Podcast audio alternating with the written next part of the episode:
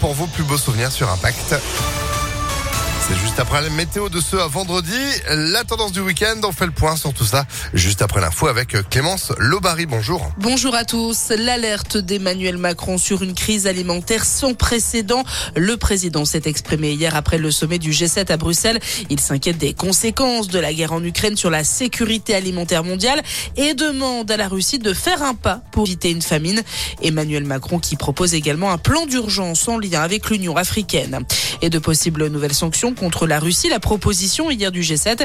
Les pays membres ont notamment assuré qu'ils ne ménageraient pas leurs efforts pour que le président russe et ses soutiens rendent des comptes. Sur place, les bombardements s'intensifient encore. Au moins cinq personnes sont mortes, dont deux enfants, dans des frappes russes dans l'est de l'Ukraine. À Kharkiv, un missile aurait touché un bureau de poste qui distribuait de l'aide humanitaire. Au moins six civils ont été tués et quinze autres blessés. Et l'OTAN et le G sept craignent désormais l'utilisation d'armes chimiques en Ukraine.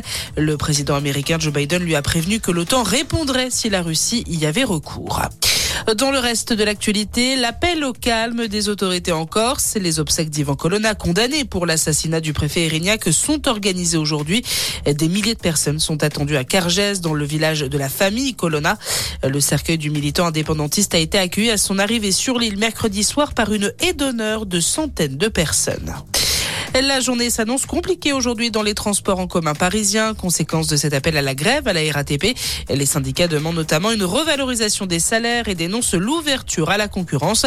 Le trafic des métros et des R E R sera quasiment normal. Des perturbations sont annoncées sur les bus et tramways.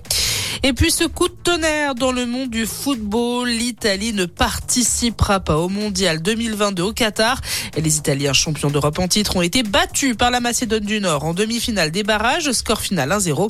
En revanche, le Portugal est qualifié, victoire trois un contre la Turquie.